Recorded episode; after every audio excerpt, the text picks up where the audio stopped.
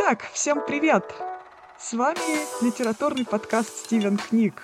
Мы — это Анна из Блэкфода, Наталья из Минстера и Валентина из Рязани, и мы будем говорить о разных книгах и о литературе в целом, обсуждать, что хотел сказать автор и что в итоге поняли мы, читатели.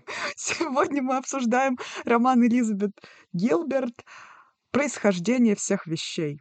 Вообще, на самом деле, нас вдохновило почитать эту книгу Амина Мирсакиева. Мы оставим ссылочку на ее телеграм-канал э, в описании эпизода. Амина, привет тебе большой и спасибо за легкий пинок в направлении этой интересной книжки. Прошло, на самом деле, уже довольно много времени с того момента, как мы ее читали, мне кажется, да, ну год, наверное, точно прошел.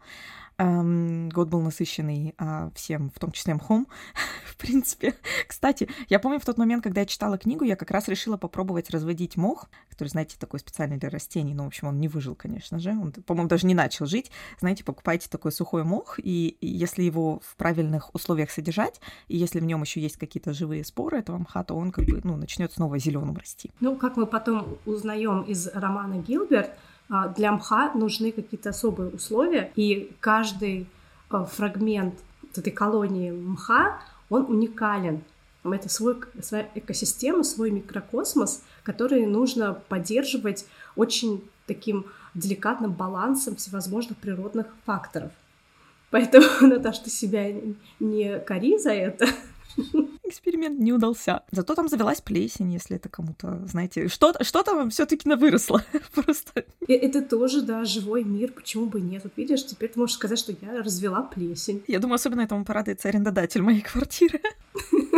Тоже пришла пора найти какой-нибудь э, этот старый кабачок у меня в, в каких-нибудь закромах и посмотреть, не развела ли я что-нибудь. Да, типа ты ему сделала экосистему свою. Мне кажется, сейчас немножко э, читатели, слушатели наши, которые ч- читали, может быть, или слышали об Элизабет Гилберт в контексте «Ешь, молись, люби», пытаются себе представить, каким, каким образом, да, мох попал во всю эту историю, потому что, мне кажется, происхождение всех вещей, э, ну, отличается книжка от... Хотя, может быть, в конце...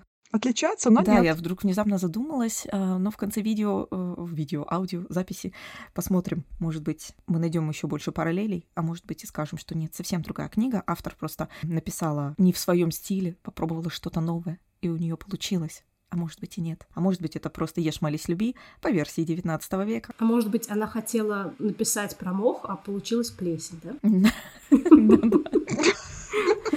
Но полезная, полезная, то есть не в негативном смысле плесень, да. В общем.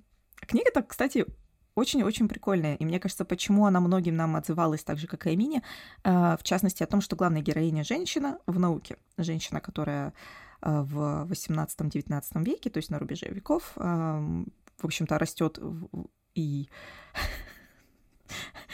и растет, да, в очень, ну, непростых для нее условиях. Нам, в общем-то, сложно сродниться с этим, слава богу, с ее опытом. Но, тем не менее, да, она уходит в науку, увлекается естественным миром, природой, оранжереями, мхом, опять же. Причем это достаточно необычно, согласитесь, в литературе у ботаники очень мало репрезентации. Как правило, если речь идет о науке, это что-то, не знаю, либо гуманитарной науки, либо какая-нибудь там физика, астрономия. А вот про ботаник очень мало сказано, и вообще как-то ботаник не пользуется таким широким распространением и каким, какой-то популярностью, да? Вот. А тут так раз и... Человек всю жизнь посвятил изучению мха и всяческих растений. Но вообще как она к этому пришла и почему именно ботаника? Потому что сначала в, пер- в первой части романа несколько глав нам рассказывается а, о ее отце и как вообще отец сколотил такое огромное состояние и вообще о, о истории его жизни. И мне показалось, что первая часть, история отца Альмы, это самая удачная часть всей книги. Она написана, мне кажется, даже язык потом меняется, даже стиль потом меняется. Mm-hmm. И от такого лаконичного, четкого, яркого описания характера Генри, отца Альмы, его жизненного пути, его каких-то решений, его э, всевозможных махинаций на рынке растений. А мы потом... Ботанический триллер. Ботанич... Да, вот действительно какой-то ботанический триллер. И потом, когда начинается история Альмы, все меняется, и стиль становится... неровным, местами невнятным, местами противоречит сам себе. И, в общем, ну, уже воспринимается не так сродни классической литературе, как первая часть. Но первая часть нам мне показалась просто отрывком из какой-то добротной классики. Да. Да, было такое ощущение, и мне немножко, простите, что перебиваю, было даже как-то обидно, потому что я ожидала вот такого же качества истории, но о самой Альме, а тут внезапно мы примерно треть книги читаем про ее отца и его жизнь, и семейную жизнь в том числе, немножко про детство Альмы, как бы, но все равно главным героем кажется ее отец. И причем очень интересно, настолько ярко дан его портрет. И ее матери тоже, кстати, да, что потом после этого немного разочаровываешься, потому что остальные персонажи не получили такого же развития, такого же э, детального описания, такой же детальной проработки. Мне даже кажется, некоторые персонажи, как, например, прости, сестра Альмы, она даже вообще, наоборот, ушла в какую-то настолько плоскость персонажную, что аж, аж совсем обидно. То есть персонаж, из которого сделали просто набор определенных религиозных качеств. Потом, конечно, они объяснили немножко так, почему, ну так, тоже абстрактно, но тем не менее хотелось бы, конечно, видеть таких же персонажей, как в начале. Да, здесь вообще происходит э, смешение жанров на самом деле, потому что первая часть — это классический авантюрный роман, и Генри — это классический авантюрный именно герой. Он э, проходит такой вот удивительный путь из грязи в князи, да, но он проходит его не просто путем обмана, а путем своих, реализации своих недюжинных талантов. Не только обмана, да, скажем так. Это все-таки больше, в большей, по большей части основывалось на его таланте, на его хитрости и политических каких-то таких способностях. И, конечно, доля махинаций, чистого авантюризма, естественно, там присутствовала. А вот у Альмы уже была совершенно другая жизнь, да, она уже не была героиней авантюрного романа, а скорее героиней мелодрамы. И вот этот, эта мелодраматичность, наверное, как раз и накладывала свой отпечаток, а для мелодрамы уже не нужны были такие объемные герои. И, наверное, поэтому я пытаюсь объяснить решение автора, может быть, сделать героев другими. И вот они чуть-чуть уплощились, скажем так, потому что рыдать и страдать, по сути, испытывать терзания такие, ну, по большей части достаточно шаблонные, может и плоский герой. Кстати, у меня сейчас возникла мысль, Валя, то, что ты сказала про авантюрный роман.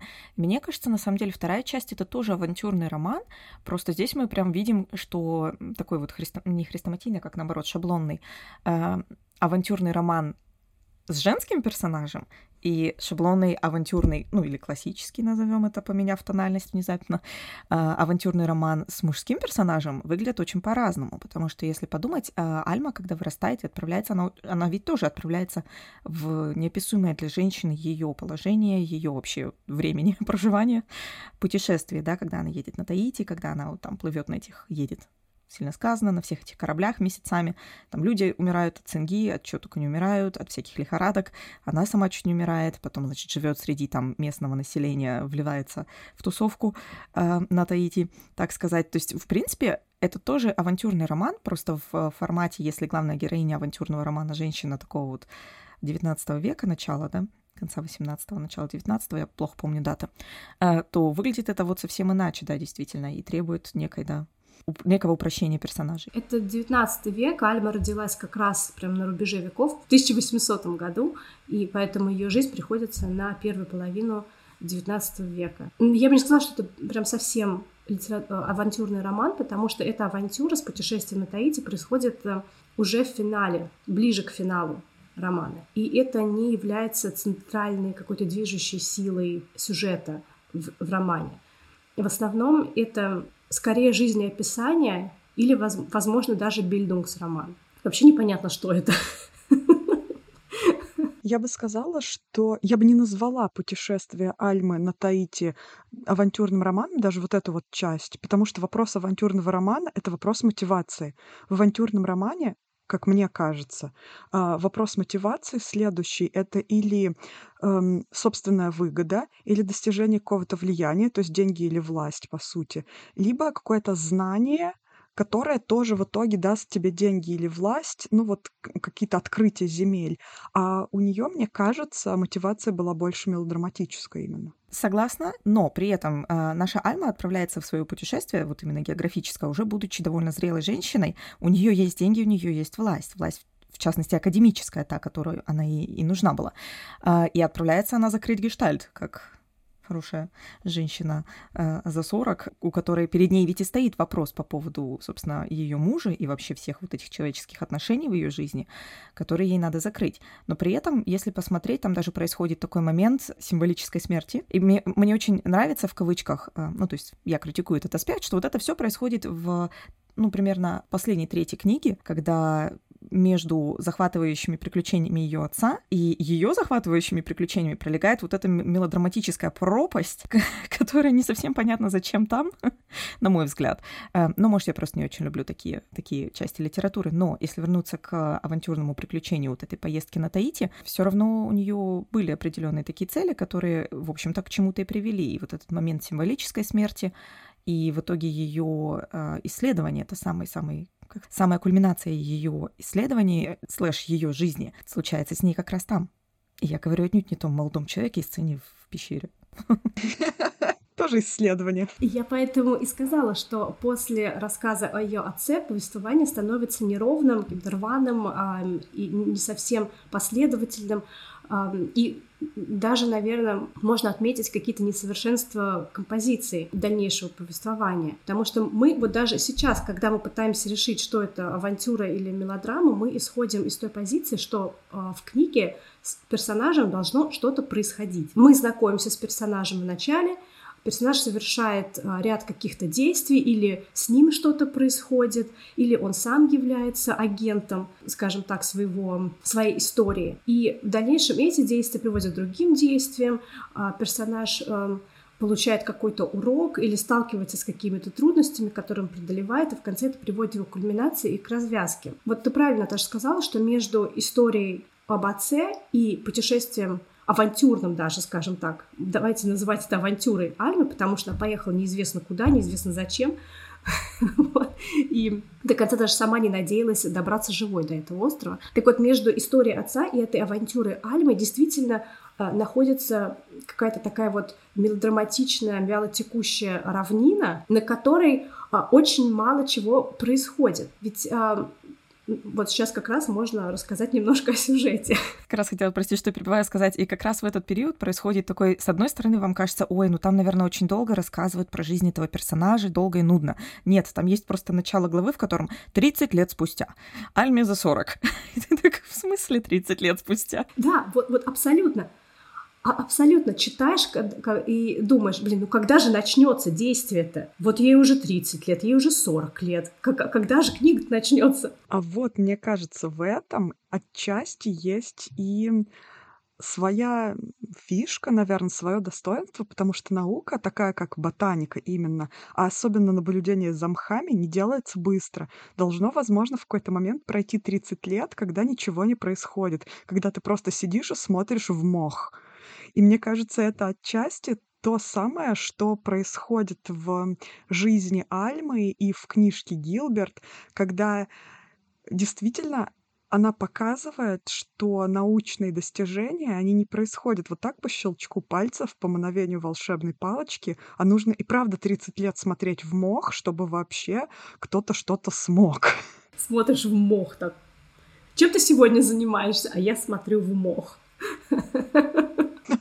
Я согласна, да, с тобой, но есть один э, небольшой пунктик. В книге, ну, как мне показалось, автор, э, что хотел сказать, э, не только дать портрет Альмы как ученого, а, но и дать ее портрет как женщины. И я думаю, это очевидным становится, потому что внимание уделяется не только ее интеллектуальной работе, но и ее отношениям с отцом, с матерью, с э, сестрой приемной, да, самой собой, да, с ее подругой, с, там, с молодым человеком, который к ним ходит, тоже общается с ним. И, к сожалению, получается так, что, нет, что ее портрет как ученый доминирует над ее портретом как женщины.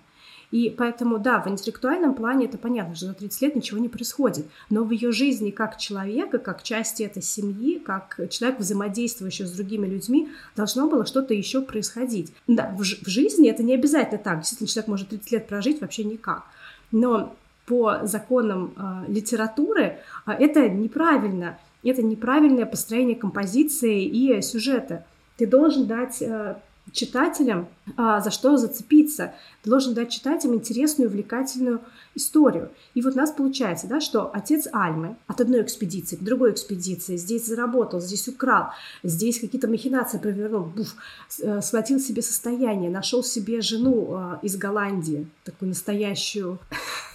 ботаничку, да, женщину, которая подходит ему во всем. Он сделал выбор, основываясь чисто на практических каких-то материальных рассуждениях, совершенно не по какой-то любви или романтической привязанности. Он переезжает в Америку, в Филадельфию, он строит роскошный особняк с роскошными садами. Ни в чем они не испытывают никакой нужды. Огромные, в общем, деньги. И тут рождается у них наследница Альма. Понятно, когда она маленькая девочка, ее учат науке, и основной акцент делается на ее интеллектуальном развитии. Она вырастает, да, в молодую девушку, и отец постоянно ей повторяет, что ты там некрасивая, а, но это моя уродина идет. Посмотрите, какая она некрасивая. Причем, причем где-то с возраста где-то семь лет, да, то есть когда ребенок уже это понимает. Да, ну отец думает, что, ну а зачем ее питать иллюзиями какими-то? Наоборот, ее это должно освободить, если она знает, что она некрасивая, она должна быть свободной от этого всего-всего, то есть разных финтифлюшек, и жить свою жизнь так, как она хочет. Ну, но в результате Альма не знает, чего она хочет, как, да, в отрыве от интеллектуальной работы, работы что ей нужно. И поэтому получается, опять же, вот эта велотекущая история, когда Альма, да, она немного смотрит в мох, она немного работает, здесь она прочитает книжку, а здесь она находит книжку порнографического содержания, запирается в чулане и всячески себя ублажает. И, и все, и никаких больше каких-то судьбоносных решающих событий с ней не происходит до появления ее первого мужа. Мне кажется, судьбоносным для нас, как для читателей, и для сюжета является еще и появление приемной сестры Альмы, которая потеряла родителей, и в отличие от Альмы, она была божественно красивой. Самое интересное, что про ее интеллектуальные способности слишком много не рассказывается, потому что никто особо в эту сторону и не копал, просто потому что девочка была безумно ангельски красивая. Там просто все ее видели и теряли дар речи абсолютно. Ребенку семь лет, напоминаем, там плюс-минус. И вот, получается, эти две девочки живут рядом, и здесь так видна эта дихотомия. Ты либо монашка, которая что-то читает все время, но абсолютно лишена телесности, так сказать, либо ты блудница. И, соответственно, все усилия твоей мамы направлены на то, чтобы из тебя это искоренить и вот, вот, вот эту соблюсти там чистоту и э, невинность. А уж умная ты или нет, считать можешь или нет, грубо говоря, кому это важно. Главное, чтобы вот слишком красивенькая не была.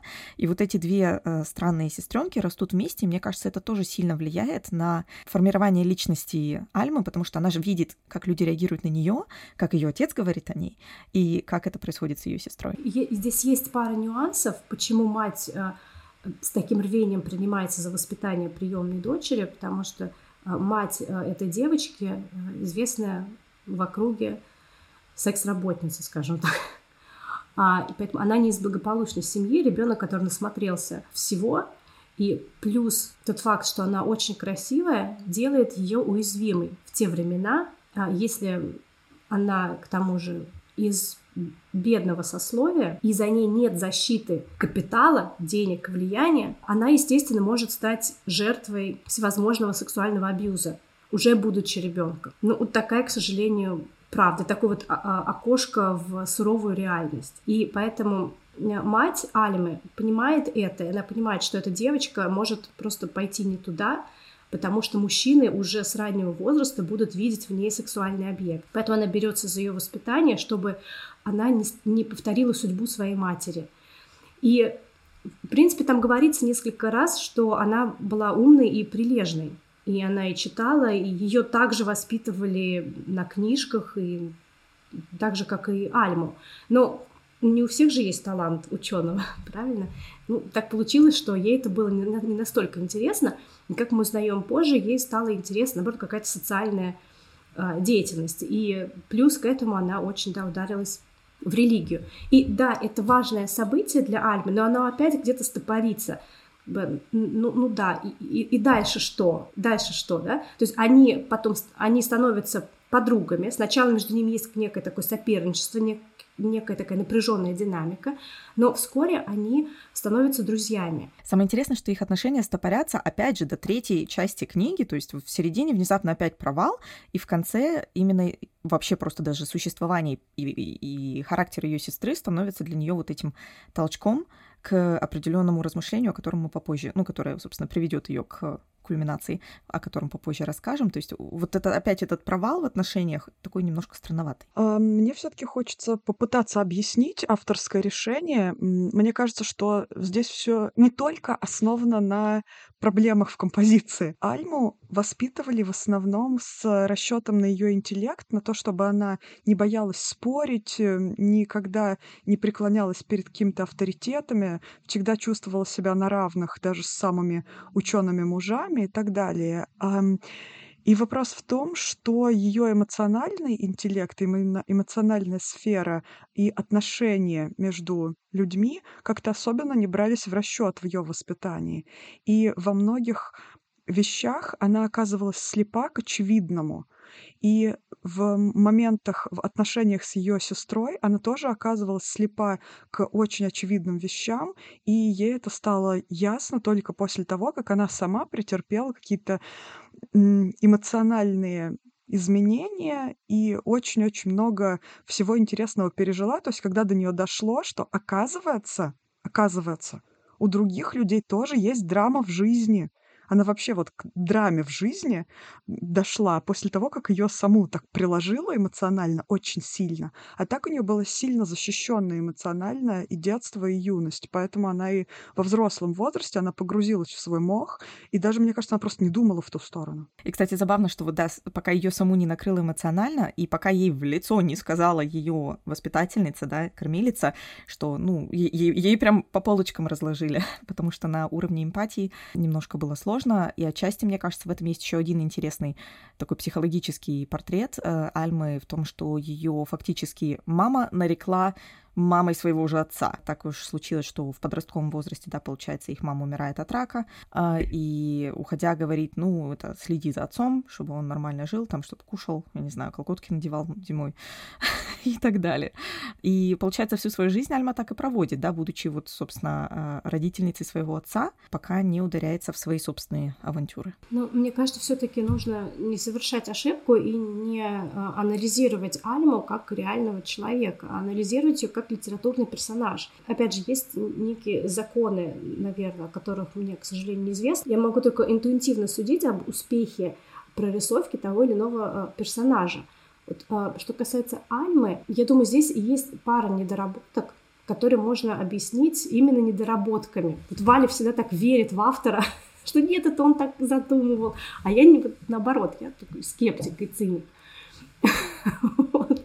И есть некоторые детали в воспитании, вообще в происхождении, в, в взрослении Альмы, которые потом послужили причиной каких-то ее черт характера. Но в то же время меня не покидает мысль, что она тоже какая-то вот стереотипная, картонная такая девушка-задрот, девушка-ботан, которая настолько, насколько она гениальна в интеллектуальной сфере, настолько она профан во всем остальном. Просто как будто автор вдохновилась сериалом «Теория большого взрыва», где гениальные эти ученые и один Говард, инженер, при этом они абсолютно вообще не знают, как общаться с противоположным полом, у них какая-то просто социальная инвалидность даже иногда вот проскальзывает, так и Альма, что как будто если ты ученый, значит, во всем другом ты просто ну, не втыкаешь вообще, что происходит и как общаться с, как общаться с людьми. Но, но почему? Но мы же не можем утверждать, что в жизни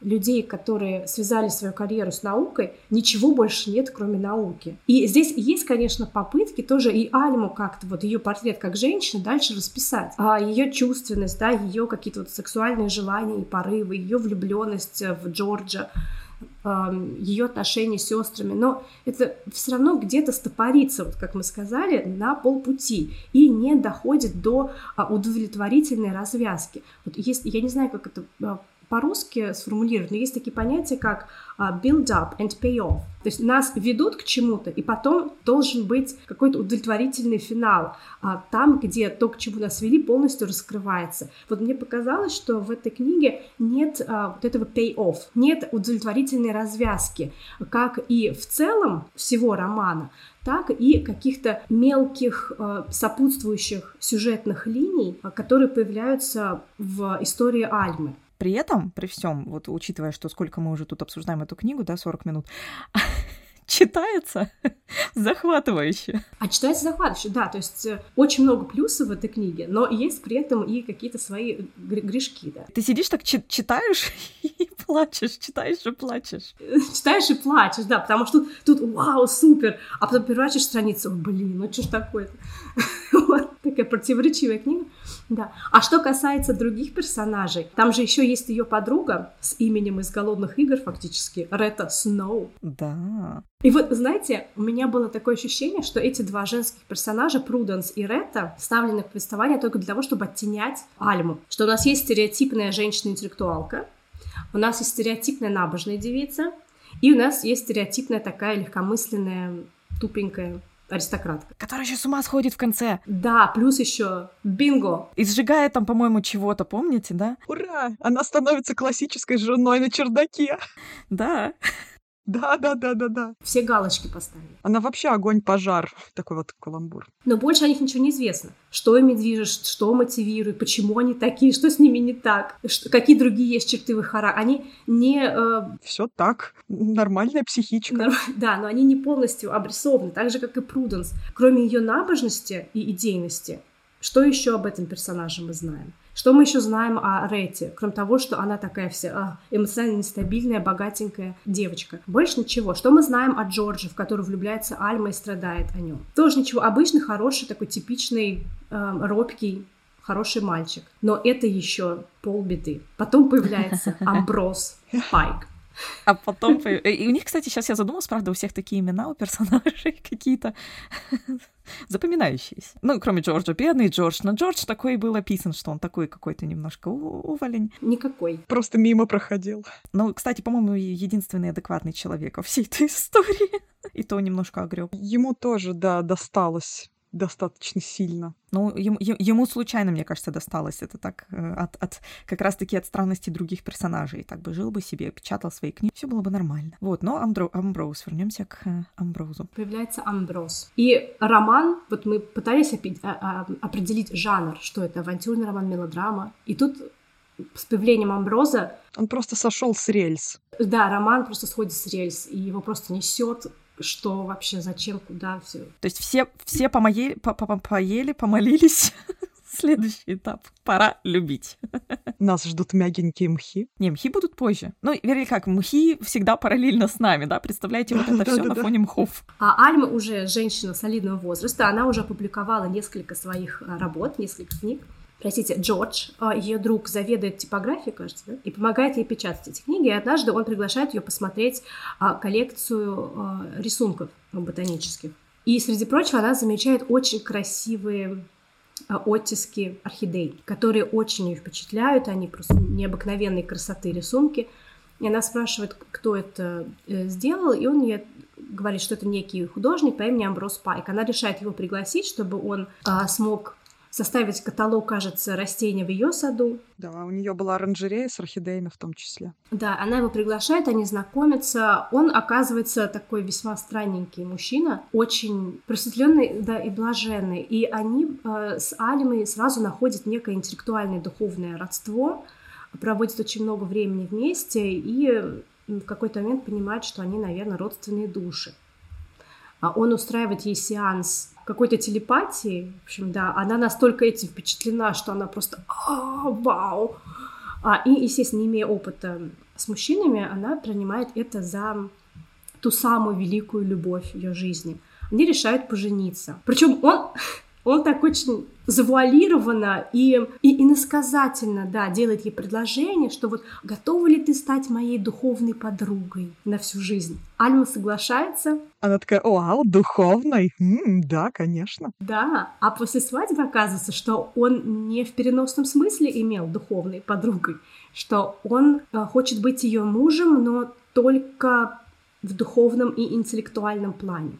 Орхидеи рисовать вместе. Да, ну, в общем, грубо говоря... Что совместные орхидеи у них не получится. Совместные орхидеи не получится, да. Он сексом заниматься он не хочет. Для него это противно. Он хочет быть э, ангелом, в, э, существом высшей чистоты э, и благодати, и поэтому секс вообще все off the table. Вы знаете, мне понравилось, как они к этому пришли. Это прям вот классические... Классическая сама придумала, сама обиделась с ее стороны. И с его стороны тоже классическая сам придумал, сам, оби... сам обиделся. То есть они не проговорили ничего. Они э, вот... в этом сеансе какой-то бессловесной телепатической связи каждый понял то, что сам придумал себе о другом. Мне кажется, это такая классная аллегория вообще влюблённости и э, того, как вот именно люди влюбляются друг в друга и любят в нем то, что сами себе придумали. Э, ожидают от этого человека того, не того, что этот человек готов тебе дать, а того, что они сами думают, что он готов тебе дать. То есть это очень красноречивая, молчаливая сцена, которая показывает, как и у обычных людей, которые словами разговаривают, происходит очень похожая ситуация, да, как будто они подумали каждый о своем и ответили друг другу «да» на незаданный фактически вопрос, который каждый понял по-своему. Вот прям класс. Причем, по иронии судьбы, Амброуз Пайк рисует орхидеи, очень увлечен орхидеями. А орхидеи, если я не ошибаюсь, в культуре, они имеют часто такой эротический, символический подтекст, как бы и форма их, она вроде как напоминает некие части тела. И тут оказывается, что он хочет быть абсолютно чистым и целомудренным существом. Безорхидейным. Безорхидейным, да. И Альма, естественно, жестоко обманывается, потому что она всю жизнь ждала, она... Хотела подарить свою орхидею. Да. Так, ну хватит уже с орхидеями уже. Я, кстати, небольшой тогда бэкдроп, раз уж мы про, про, про орхидеи заговорили. Отец Альмы именно не только на орхидеях, но и в частности на них сколотил свое состояние. Он очень много инвестировал именно в поездки по всему миру и исследования, и привозил очень редкие виды орхидей. На тот момент они уже переехали с семьей в Новый Свет, в США, да, и там он построил большой дом и огромную теплицу, которая была вот прям невероятно космическая, божественно прекрасная, и в ней содержались вот абсолютно редчайшие виды орхидей в том числе. И так как он, ну, вот, хорошо вкладывал деньги, отец Альмы, то у него еще и было несколько плантаций, и в частности плантации ванили. Это я так это подвожу к тому, как в этой всей истории появляется Таити. А ваниль — это один из тех цветков, которые, в общем-то, известны своей сложностью, скажем так, в производстве именно ванильных... Ну, ванили как таковой, да, той самой, которую мы так любим. Да, чтобы стручки завязывались, она очень капризная. Да, и, соответственно, внезапно наш Амброуз, который не только хорошо рисует орхидеи, но еще и просто разбирается в них, решает... Не он решает, она его отсылает от себя, потому что он вот не, он не выполняет свои супружеские обязанности, Альма, естественно, вся в расстройстве, вся в слезах, и они с отцом думают: блин, и что теперь мне с ним делать? Что мне теперь с этим человеком, привязанным ко мне на всю жизнь, и религиозными, и социальными конвенциями, что мне сделать теперь с ним? А, давайте-ка я его пошлю в опасное для жизни путешествие, из которого он, возможно, не вернется. Да, я хочу сказать, мне настолько понравился этот ход конем от Элизабет Гилберт, потому что обычно в, в историях э, того периода это как-то иначе выглядит. Это, ой, ну сошлю жену там в психушку, в больницу, на воды, в монастырь, что-нибудь еще. Если Генриха восьмого вспомнить, так вообще. А, а тут, значит, женщина, у которой настолько много есть силы и власти, что она посмотрела ему в глаза и сказала: иди на Таити. Пошел на Таити. Причем он пошел вроде как управлять этой плантацией, то есть вроде как его не с позором куда-то выгнали, а дали ему в семейном бизнесе пост в управляющем руководстве. Но да. Да, но Альма вполне себе давала отчет, какой там климат и какая это сложная и тяжелая жизнь предстоит ее мужу. И зная его сам хрупкий такой, да, И она э, посылает его туда. И я думаю, для главного персонажа это очень такое, знаете, спорное решение, которое вот заставляет просто не сочувствовать ей, а даже как-то осуждать ее за это. Это такой power move, конечно, однозначно. То есть это, это, и, и мне это именно и понравилось, что это такой немножко вот твист, не, который ты от нее не ожидаешь. Ни от нее как персонажа, ни в принципе в книге такого формата. Ты не ждешь, что сейчас она ушлет его куда-нибудь в колонии ванили растить. Я об этом говорю. Здесь не было... Эм, нич- ничто не подводило под это. Не было вот этого build-up. Это, опять же, какой-то косяк композиции, на мой взгляд. Потому что надо было каким-то образом ввести это, значит... Потому что, знаете, что вот, э, если почитать аннотацию, написано, что э, исследование Альмы э, Уитакер э, приводит ее там, из, э, из Америки в Перу, на Таити, а потом читаешь, и она, ну, она нигде не путешествует, она только сидит в, этой, в своем доме в Филадельфии. И тут, ну, ну как же, как же ее уже послать куда-нибудь? Ну что же сделать, чтобы она наконец-то сдвинулась с места и села на корабль? На протяжении всей книги у меня было ощущение, что если вводится какой-то сюжетный ход, какой-то твист, это только для того, чтобы двигать сюжет. Ощущение какой-то неестественности этого сюжета, что он развивается неорганично, а его форсирует куда-то. Его э, автор заставляет этот сюжет двигаться в ту или иную сторону, куда ей нужно. Параллельно с этим совсем. Где-то в психбольнице с ума сходит Рэтта, потому что психбольницы в те времена это были ужасным местом, в котором явно никому не помогали. А параллельно с этим сестра... Эм... Сестра Альмы, Пруденс, вышла замуж за другого такого радикально религиозного мужчину, и они оба ударились в образование для бедных слоев и для... и вообще как бы... Из... как... А. и отмену рабства. Вот. То есть там тоже происходят какие-то развития событий, но все в очень в одном и том же русле, да, то есть это все станет чуть более важным позднее, кроме Рэтты. Рэтты я так и не поняла, зачем ввели персонаж, который потом настолько вот просто скомкали и выкинули, но... это мы уже упоминали, да. Но вернемся к нашим Таити. Здесь происходит вот это замечательное путешествие, когда в свое авантюрное путешествие по следам своего отца отправляется сама Альма. И если посмотреть на книгу «Ешь, молись, люби» и на эм, «Происхождение всех вещей», вот здесь наступает тот момент, который прям очень четко выделяется в этой книге, и мне совсем не нравится. Это то, за что очень много критикует Гилберт в принципе, что ее проза — это вот такая белая колониальная проза, Де, же, именно как бы такой вот белой феминистки, которая, значит, якобы поехала там себя познавать.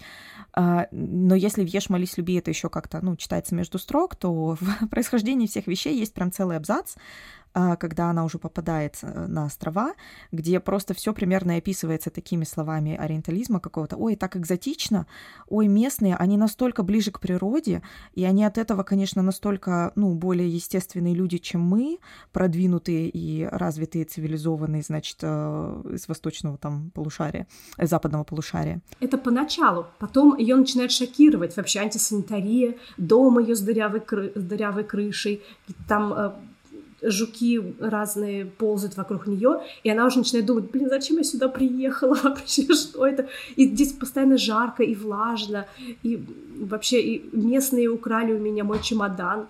Все забрали у меня все вещи. Ну, это вот прям явно человек, у которого была очень-очень, очень защищенная, очень обеспеченная жизнь, которая была всегда. И она для своего первого вообще путешествия куда бы то ни было резко выбрала Таити. Ну да, нормально. Нет бы съездить в, на какие-то, в какие-то соседние города, хоть на экскурсию. Я не знаю. Нет, мы сразу поедем туда, где, куда Макар телят не гонял. Не ожидали? Я тоже.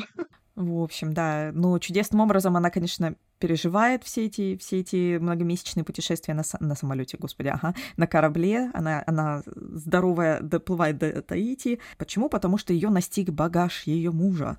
Вот тот самый чемоданчик, который... Чеховский чемоданчик. Они постоянно говорили про этот желтый какой-то чемоданчик, значит, у него, который он с собой вечно таскал. Чемодан выстрелил. Да, чемодан выстрелил. Чемодан э, вернулся к ней после та-да-да-да смерти ее мужа на плантации ванили на Таити.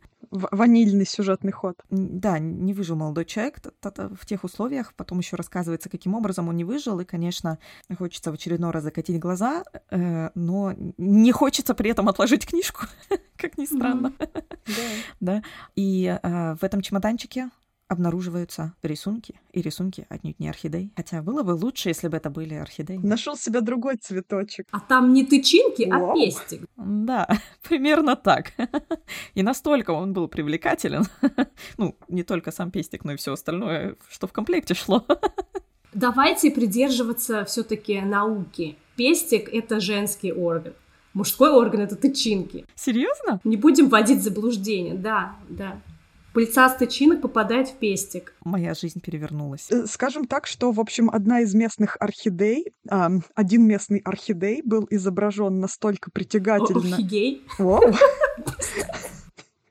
Что Альма решила выяснить, почему же кроме цветочков он нарисовал еще и цветочек вот такой вот. И ее это настолько интригует, что она решила найти этого человека или э, вообще узнать, как Амброуз жил на этой, на этой Таити. Ее интригует то, почему как бы получается, что он э, все-таки имел какую-то сексуальную связь с другим молодым человеком, при этом почему он а, с ней отказался иметь какую-либо связь. Ее вопрос этот очень-очень заботит. И даже отец ей говорит: «Господи, забудь про него, успокойся уже, ну, ну вот так получилось. Я тоже на себя, в своих плаваниях много чего повидал, там, чем мужчины занимаются между собой.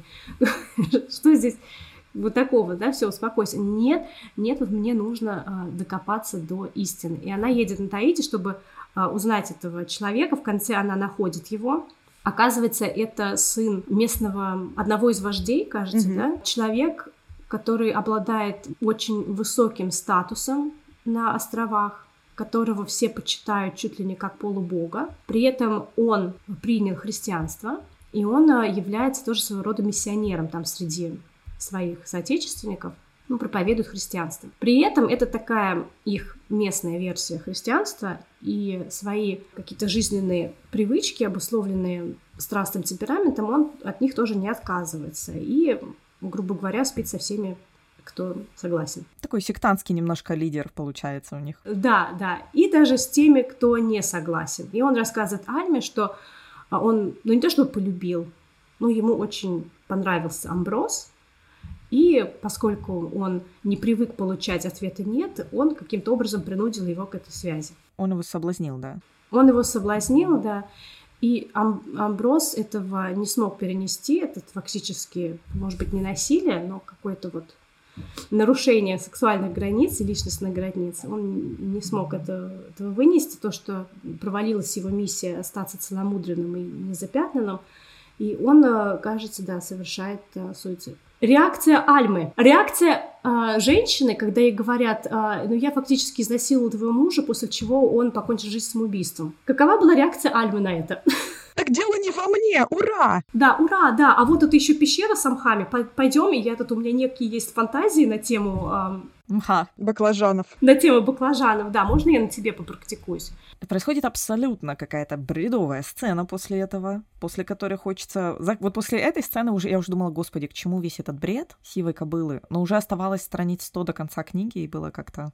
неохота сдаваться, но, конечно, эта сцена была такая. Дальше вообще, ладно, раз уж дошло до этого, ну пусть хотя бы у нее будет нормальный секс хоть раз в жизни. Mm-hmm. Пусть она хоть эту, этот гештальт закроет. А такого гештальта у нее не было, у нее был другой. А, да, у нее была фиксация именно вот оральная. Да, да. И поэтому она удовлетворяет свои эти фантазии, эм, у них происходит оральный секс, и все, Альма со спокойной душой, с сознанием выполненной миссии уезжает обратно в Америку.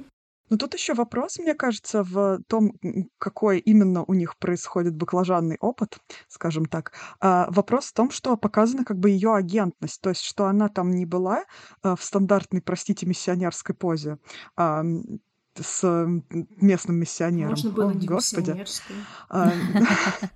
Вот, но что она именно как бы делает с мужчиной, так скажем, объектом, то, что ей было надо, то, что она хотела всю жизнь сделать почему-то, и, сделав это, оставляет его как бы вот все. Да, ну натянули, завел на глобус. Я просто каждый раз пытаюсь эм, эм, прочитать книгу так, ну, как будто автор этим что-то хотел сказать. Не как будто он в бреду писал, да, как будто у него было сознание, когда автор п- пытался написать эм, какие-то сцены. Вот, Ань, ты говоришь, что я защищаю автора. Я просто пытаюсь понять... Э, ну, как бы логическую цепочку, которая могла стоять за решениями, которые приняты. Ну, не просто же так она строчила какой-то бред. Ну, возможно, она хотела показать вот это. Ну, как бы, например. Но не, не все же писатели, которые берутся писать книги, обладают талантом, я не знаю, там, Достоевского или Фауза, Набокова. Ну, это понятно, но логика-то у них наверняка есть какая-то своя, которую они пытаются там воплотить. Вот.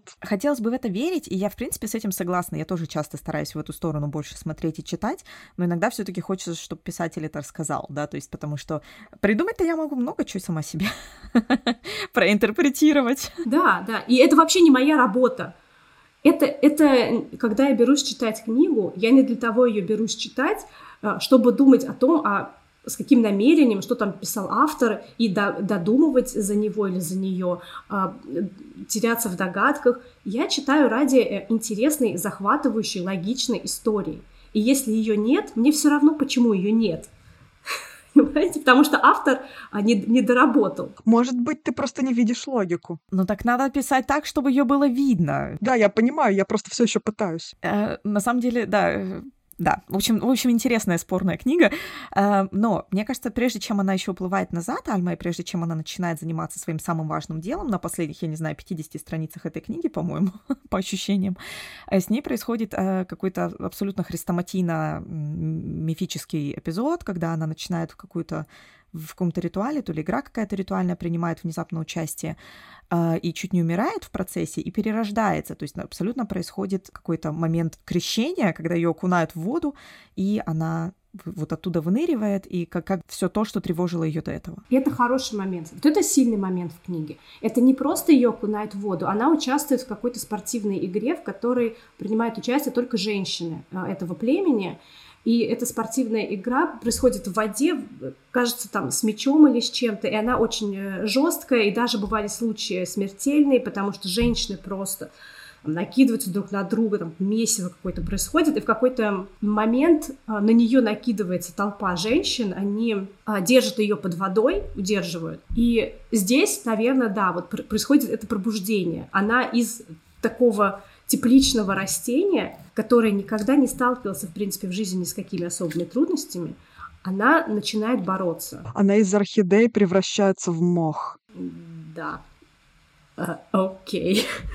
Она превращается в мох, она спихивает с себя этих безумных баб, вот, выходит из воды новым человеком, борцом фактически, да. Потом она возвращается в Англию, и, кажется, забывает все уроки, которые она получила во время этой игры, потому что э, э, у нее есть возможность опубликовать свою работу об эволюции, но она говорит, ну, что-то, наверное, здесь не так, что-то здесь есть какие-то несовершенства и какие-то пробелы, я это не буду публиковать, чтобы не выглядеть глупо.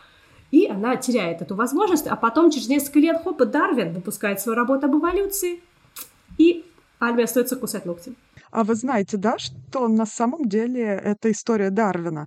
То есть он долго шлифовал свою работу, долго-долго пытался эм, ну, каким-то образом довести ее до совершенства, а потом получил письмо от э, исследователя другого, который э, сам пришел тоже к этой идее и изложил ее вкратце. Дарвин схватился за голову и, как есть, быстрее опубликовал то, что у него было. Вот, но Альма не схватилась за, за голову, и тут у меня, на самом деле, если раньше я просто тихо возмущалась и хихикала во время чтения этой книги, то тут меня просто в такую истерику отправило, как на Таити, а, потому что как можно было написать столько страниц книги, где вы втирали об авторитете Альмы в ботанике? Хочу отметить, она не просто опубликовала несколько книжечек, которые ее там друг, друган напечатал в своей типографии. Нет, это были э, научные работы, признанные научным ботаническим миром. Она считалась авторитетом вообще по всем США на тот момент. У нее уже было имя. Да, и, по, и вот и на этом очень много акцента было. Акцентировалось именно на том, что вот ее воспитывали быть успешной интеллектуалкой академи- в академической среде, в ботанике конкретно, потому что оба ее родителя ботаникой так или иначе увлекались, и такой она и стала. То есть на тот момент у нее уже было опубликовано много книг, ее имя знали, ее, у нее были статьи опубликованы, сперва под мужским псевдонимом, потом под ее именем. И это все очень-очень много рассказывается, да, на протяжении ее взросления, на протяжении вот этой непонятной пустоши между двумя авантюрными частями романа. То есть Человек, ну, понятно, это женщина в академии в девятнадцатом веке, в начале девятнадцатого века. Это очень некомфортная ситуация, мне кажется. Тут так-то сейчас опубликовать десять раз подумаешь, оно, я точно написала, что надо, или бред какой-то. А в, то, в той ситуации это еще более тревожно, неспокойно, еще меньше уверенности, меньше поддержки, да, там не было никаких women in STEM или что-нибудь там такое, которое тебя поддержит. И, и тут внезапно, значит, после вот этого всего, переродившись в новой, сильной, уверенной версии себя, она э, внезапно такая, м-м, ну вот, я написала, короче, труд, я, значит, пятьдесят лет следила за мхами, могу все это на- научно подтвердить, ой, ну что-то я стесняюсь. И ты думаешь, ну нет. Ну нет, ну все, нет, нет, вот в этот момент я просто закрыла книжку и сказала, что за хрень, я не буду дальше читать, потому что зачем тогда надо было ее описывать, ну пускай она бы писала в стол все, это, все эти годы, тогда я понимаю ее неуверенность при публикации. При этом дальше она показывает одному или двум людям эту работу, которые читают и говорят, о боже, peer-review произошло, поэтому не надо мне рассказывать, что она там внезапно что-то такая застеснялась, ой, а вдруг я не права. А потом такая, о, ну Чарльз Дарвин опубликовал, ой, и прям как у меня, ну окей, я молодец тоже, погладила себя по головке, пошла, умерла под деревом. Что за фигня? Просто если бы там хотя бы была другая мотивация, да, я теперь знаю истину и никому не скажу, это было бы хотя бы понятно. Тут я встану на место Вали и немножко попытаюсь защитить автора здесь. Мне кажется, здесь можно, можно увидеть попытку противопоставить э, Альму ее отцу даже, например, да, или подобного рода вот э, людям, авантюристам, для которых э, главное это личная выгода. Она все-таки до мозга костей ученый, и для нее важнее всего э, истина. И она находит это этически не до конца верным публиковаться, если она сама не уверена до конца в своей работе. Там есть пара пунктов в ее исследовании, которые она никак не могла связать, и она не могла их объяснить и доказать полностью. Кажется, это было на тему, что если есть естественный отбор, почему люди тогда способны к самопожертв... самопожертвованию и любви? Как это вписывается вообще в эволюцию? И она решила, что если я не могу до конца эту истину доказать, то я и не имею права публиковаться ради э, собственной э, выгоды, ради денег, ради славы. В отличие от ее отца, который делал все, шел на любовь, шел по головам, шел на любой обман, только лишь для того, чтобы разбогатеть и прославиться. И я думаю, в этом есть какая-то... Вот это, наверное, единственное логическое решение, можно сказать, этого персонажа. Хотя оно такое очень подхёртное, да, но это... вполне логично из, из всего из того, что мы прочитали о ней до этого. С одной стороны, да, с другой стороны, мы опять упираемся в науку. Здесь мы понимаем о том, что Элизабет Гилберт как будто бы очень мало знает о том, сколько получают авторы книг в науке. Потому что ни на каких этих книжках она не разбогатела. Понимаете? Поэтому выгоды в этом нет финансовой. И можно ли сказать, что это идеализированное представление о мире науки, где все такие честные, этичные цветочки, никто не хочет воспользоваться представленными перед ними возможностями, где нет никаких оппортунистов, я не знаю, приспособленцев, просто вот все только и служат вечному делу истины и правды. Если мы вот здесь, кстати, вспомним самое начало этой истории, когда еще маленьким мальчиком был отец Альмы, там как раз он работал на такого самого оппортуниста, которому просто вот, ну, ему повезло по роду и племени стать начальником замечательных Кью Гарденс, да, вот, ботанического сада. Ему повезло по роду и племени, а мужик тоже тот еще оппортунист был, просто богатый, поэтому ему никто за это не давал по попе. Оппортунисты-то тоже, да, действительно есть, и, собственно, отец Альмы тот самый пример, да, абсолютно. И вот этот ее парадокс, который она не могла разрешить, это фактически существование ее сестры. Это тот момент, когда, наконец-то, спустя сто-пятьсот страниц, ты понимаешь, к чему в, этом, в этой всей истории была ее сестра с аболиционистами. Потому что тоже как-то закрыли страничку, и все. И никому не важно больше, что там было с этой сестрой, которая так сильно влияла на ее жизнь. И вот там был такой момент, когда эм, Альма писала эту книгу, свое исследование об эволюции, и она задавалась вопросом, действительно, да, почему вот есть такие люди, как моя сестра, которые все отдают, ничего себе не оставляют, все на благо других, сами живут плохо. Ну, то есть вот у нее не получалось человечество увязать с этим эволюционным мышлением на тот момент. Но тут у меня опять начинается определенный психоз, простите, потому что, ну вот есть у тебя в, в твоей научной теории так, такое место слабое. Да, как решается вопрос слабого места? Ты идешь и спрашиваешь у других коллег, что скажете, какие мысли есть, какой фидбэк вы можете мне дать, да, и именно поэтому, и она даже получила очень положительный отзыв от очень квалифицированного человека, да, не просто там, ну да, да, это был родственник ее мамы, это ее дядя был, как бы, но при этом четко показано, что дядя тоже авторитет в этой сфере, не просто так. Знаете, я тоже могу своей дяде, своему дяде много чудать, почитать, и он мне скажет: молодец, Наташа, хорошо написала. Это отнюдь ничего не будет значить. Вот. Не каждый дядя. Честных правил. Честных правил. Вот, а э, в отношении ее этой работы это было какое-то такое, ну, я для себя написала, себе ставлю, но при этом это противоречит всему остальному, что писали о ней раньше, то, как представлялся ее персонаж. И опять же, в академической среде ей на тот момент, Альме, уже за шестьдесят, за семьдесят, что-то такое, простите, если соврала, она стала авторитетом ботаники, теперь живущим в Амстердаме и работающим в Королевском саду, соответственно, там очень, э, оранжереях. Э, то есть это не просто люди с улицы, которые что-то придумали и написали. Нет, это человек с опытом в академии, это человек с опытом публикаций.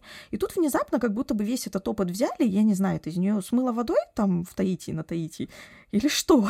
И вот это меня очень сильно бомбило, потому что они сперва нам рассказывают, какая она вся академичная, а потом такая, бац, не, не буду публиковать, что-то я не уверена, а вдруг вот это неправильно. Но именно так мы и узнаем, что если что-то неправильно, через peer review, через а, отзывы других коллег в этой сфере, ты, ты никогда и, и не ответишь на вопрос, на который у тебя нет ответа, не подключив другие мнения, какие-то точки зрения и так далее. Поэтому всегда, когда какая-то работа идет в печать научная, ее проверяют, проверяют и проверяют много-много раз, чтобы выловить вот такие моменты, чтобы, может быть, дать на них какие-то ответы. И вот это меня немножко подкосило, потому что, ну, если вы уже построили такой интересный академический персонаж, то надо как-то это придерживаться, а не в конце устраивать вот эту смерть под деревом. А мне еще немного некомфортно и немножко нелогично, что ли, то, что именно Пруденс стала для нее тем самым камнем преткновения и как бы самопожертвованием, потому что я вижу Пруденс как глубоко травмированного персонажа, как глубоко травмированного человека с детства. То есть эм, такое чувство, что вся ее набожность и самопожертвование — это попытка э, доказать, что на самом деле, да, компенсировать как-то и доказать, что она вот неплохая, несмотря на то, что ее мать была вот такой вот, эм, ну, скажем так, развратной женщиной, да, которая небогоугодным делом занималась и так далее, а она вот сейчас убьет все ожидания, которые могли бы быть, и докажет, какая она не такая. И вот как будто бы она всю свою жизнь Жив... идет против течения и не может справиться с призраком репутации своей матери, даже, скорее всего, не с призраком своей матери, да, а с призраком давно забытой репутации своей матери. Она... Этот призрак для нее всегда рядом с ней, она чувствует себя недостойной, и она все время пытается отмыться таким образом. И это выглядит не как, не как филантропия, это выглядит как навязчивая идея, как травма, как фиксация и как просто такой способ проживания боли, и ее очень жалко.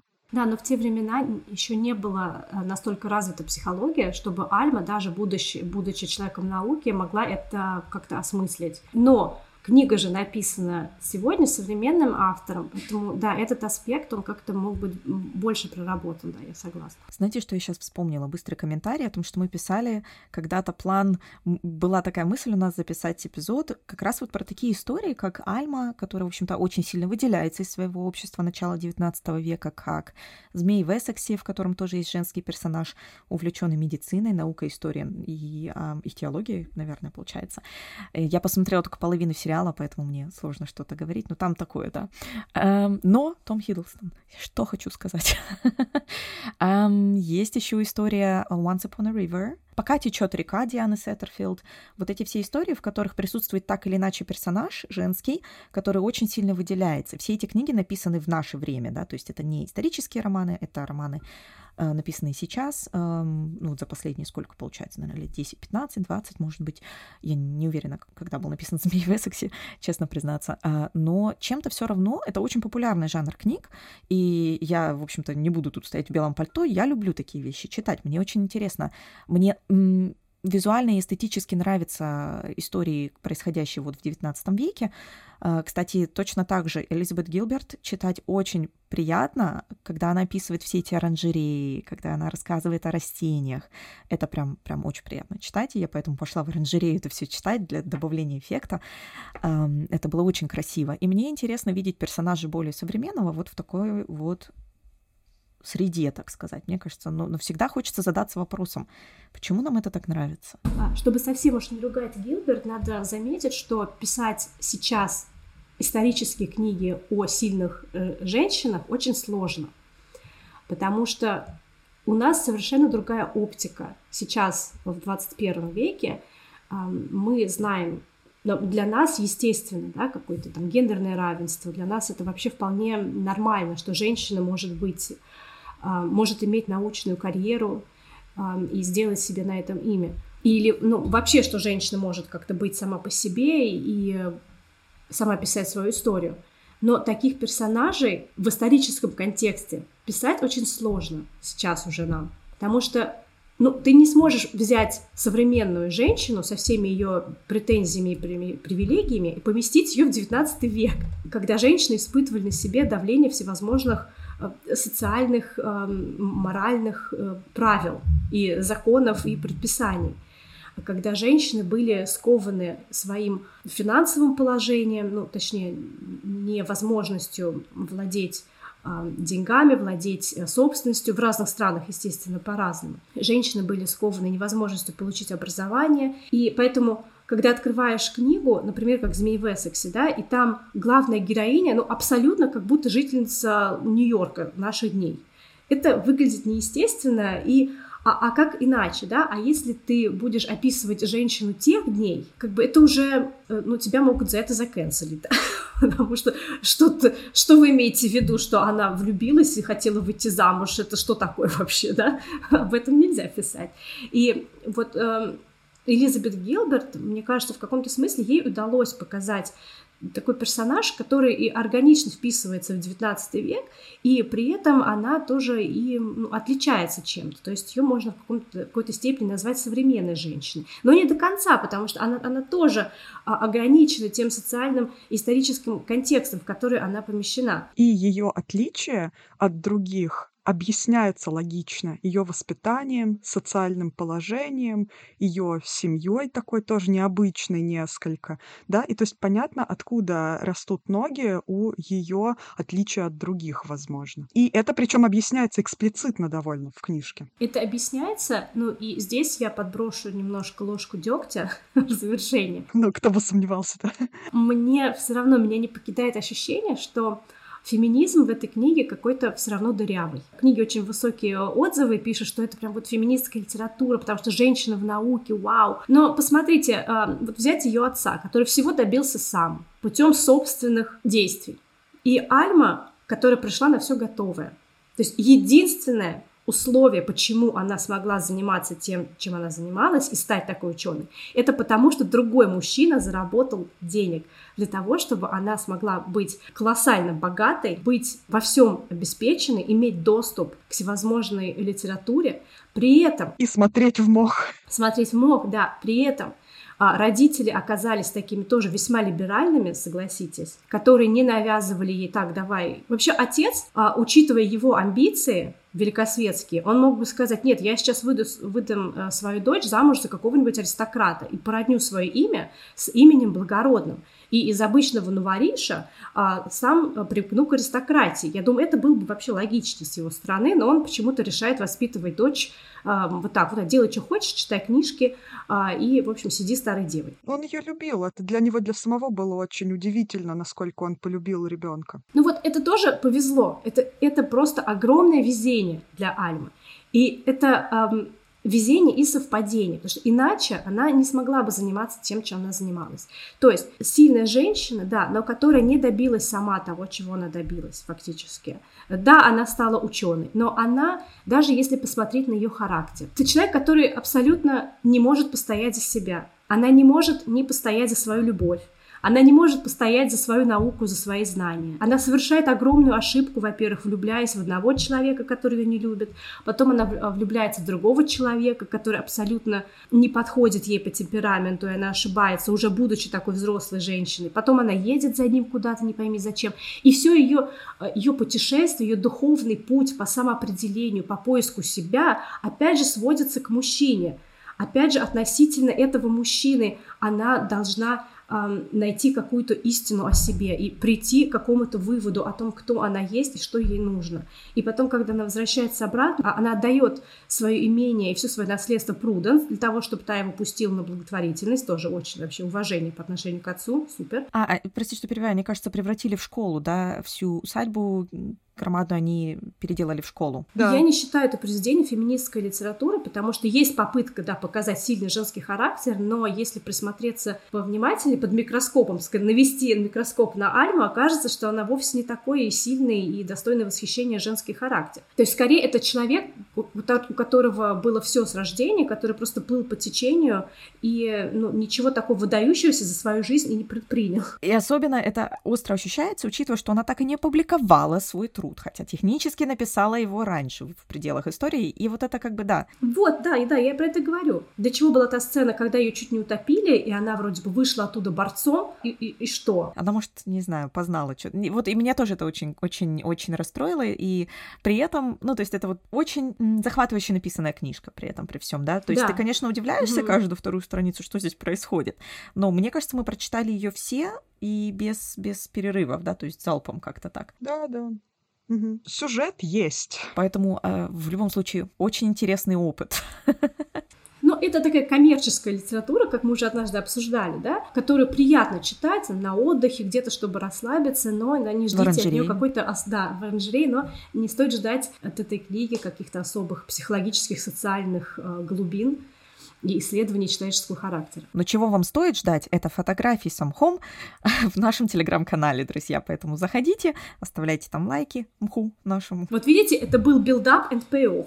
Да, так это и работает. Такие вот дела. Наверное, не знаю, вам виднее, дорогие слушатели. А на сегодня мы все. Пойдем мох поливать свой, там, я не знаю, орхидеи. Прекрасно. На этой великолепной и даже, я бы сказала, зеленой ноте мы и закончим. Всем спасибо и пока! Пока!